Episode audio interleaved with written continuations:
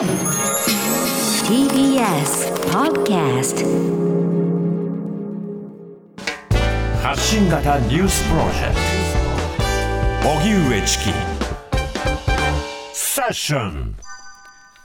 アンネの密告者を特定か。元 FBI 捜査官らが指摘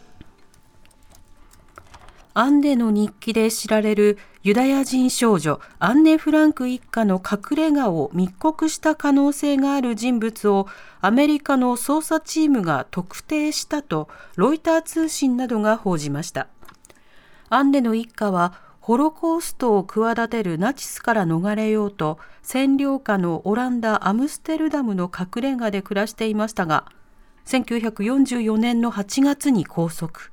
強制収容所に移送されアンネは翌年15歳で死亡しました。これまで隠れ家が見つかった経緯は謎で捜査チームは歴史的な未解決事件解明のためコンピューターなど最新技術を用い数年かけて調査を行っていました。密告したと名指しされたのはユダヤ人交渉人のアーノルト・ファンデンベルフ氏でチームはオランダのメディアに自分の家族を守るためアンネの一家を裏切った可能性が極めて高いと指摘しました。ではこのアンネ密告者を元 FBI 捜査官らが指摘。こちらについて NPO 法人ホロコースト教育資料センター心代表の石岡文子さんにお話を伺います、はい、石岡さんこんにちは。こんにちは。よろしくお願いしますお願いします。お願いいたします。さて、あの、今回、えアンネの密告者ではないかというようなことが、まあ、調査で分かったというニュースなんですけれども、こちらのニュースについて、石岡さんはどうお感じになってますか、はい、そうですね。あのー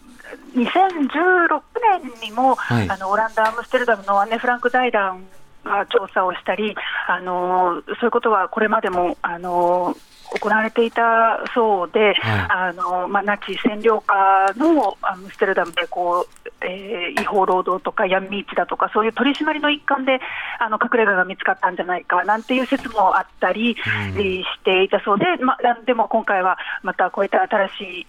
い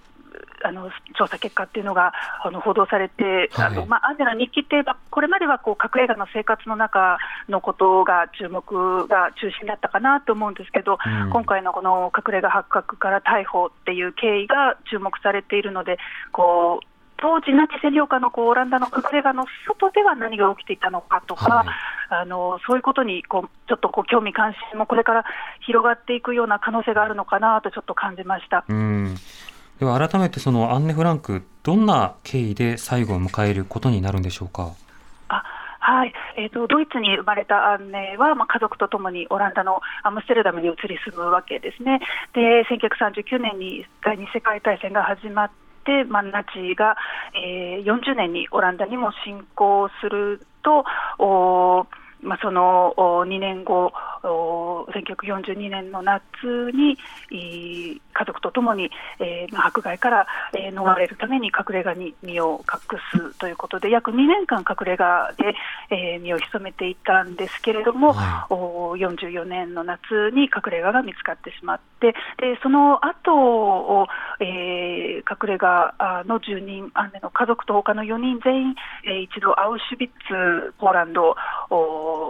当時のナチ占領下のポーランドのアウシュビッツに送られて、はい、でえー、そこでアンネの家族はもうバラバラに引き裂かれてしまうわけなんですけど、うん、えー、アンネとお姉さんだけが本当に戦争末期、えー、再びドイツの、えー、ベルゲンベルゼン収容所、ドイツ北部の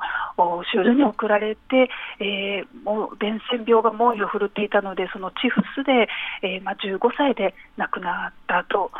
いうことですね。うん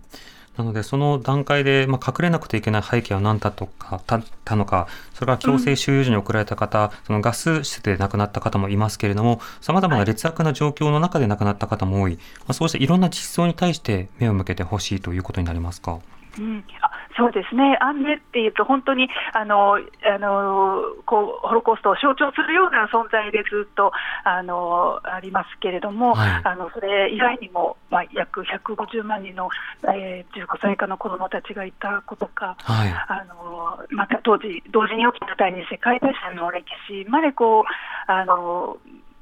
こう理解、興味関心なんかがこう広がる、そういうこうアンネっていうのはこう入り口なのかなっていうふうに思いますね。うんまたあの今回、その密告したのではないかという、まあ、推測の対象となったユダヤ人交渉人の名前が出てますけれども、このユダヤ人の交渉人というのは一体どういったものなんでしょうか？あえー、とちょっと私もよくわからないんですけど、はいこの今回、ニュースが出て、このな、まあ、名前があの報道された人物っていうのは、オランダ、アムステルダム、そうなまあナチえー占領軍の命令のもと組織された、えーユダヤ人評議会という、ええ。あのまあナチ側の命令っていうのを受けて、そしてそのオランダ、アムステルダムのユダヤ系、えー住民たちにナチの命令をそのまま伝えたりだとか、うん。実行したりするような、えーユダヤ人評議会という組織が作られて、まあ、そのメンバーの一人、えーだったそうですね。うん。えーえーはい。はいはい。まあ、そういったような背景をより知りたいという方に向けて、あの、アンネ・フランクさんの生涯を知るきっかけとなる作品が公開予定と聞いていますけれども、これはどういったことでしょうか？あそうですね、3月に、えーアンネ・フランクと旅する日記というあのアニメで、えーちょっとファンタジーというか、はい。あのでもちょっとこう現代につながる新しい視点からこう描かれているような作品が日本で公開されるんですけども、うん。あのその前に実はあのちょっと来週はなんですけども、はい。この1月ってあのアウシュビッツが解放された日が27日で、あの国連が定めたこうホロコーストの犠牲者を想起する国際デーっていうのがありまして、はい。あの私たちの NPO でもこうホロコースト否定論っていうのを今回テーマにしてあの、うんうん。イベントを開催する予定です。はい。あのはい。その否定論、要はその歴史を改ざんしてホロコーストはなかったであるとか、あるいはその、まあ、数がごまかされているであるとか、いろんな仕方でこう、被害、加害をこう賠償化しようとする動きがあるわけですけれども、今回はその特集というのはどういった点に着目をされて行うんですか？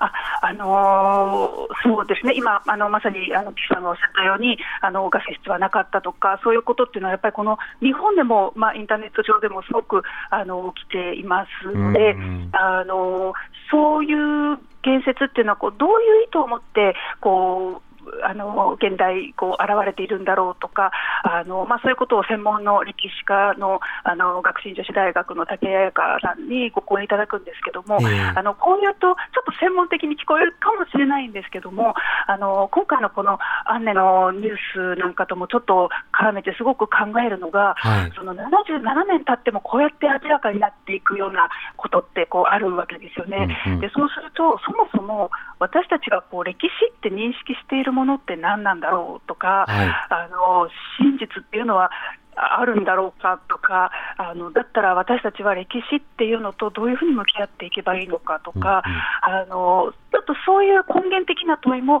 あのみんなで考えるような時間にできたらいいなということを思ってます。うん、そうですね。またその歴史がいろんなあの根拠の積み重ねであの紡がれていくものであるわけですけれども一方はいでその歴史というのはその、まあ、え何か確立することができないんだだから好き勝手に解釈していいんだみたいな格好で捉えてしまうと、それこそあの否定論とか陰謀論とかも広がり放題になってしまうので歴史に誠実に向き合うとは何かということも丁寧に議論したいですよね。はい、その通りですね。うんはい。わかりました石岡さんありがとうございました。あ、はい、ありがとうございあます。りがとうございました。はい、その展示もとても気そうですねになる内容でしたね。興味深いうんはい、NPO 法人ホロコースト教育資料センター心代表の石岡文子さんにお話を伺いました。TBS Radio 荻上チキセッション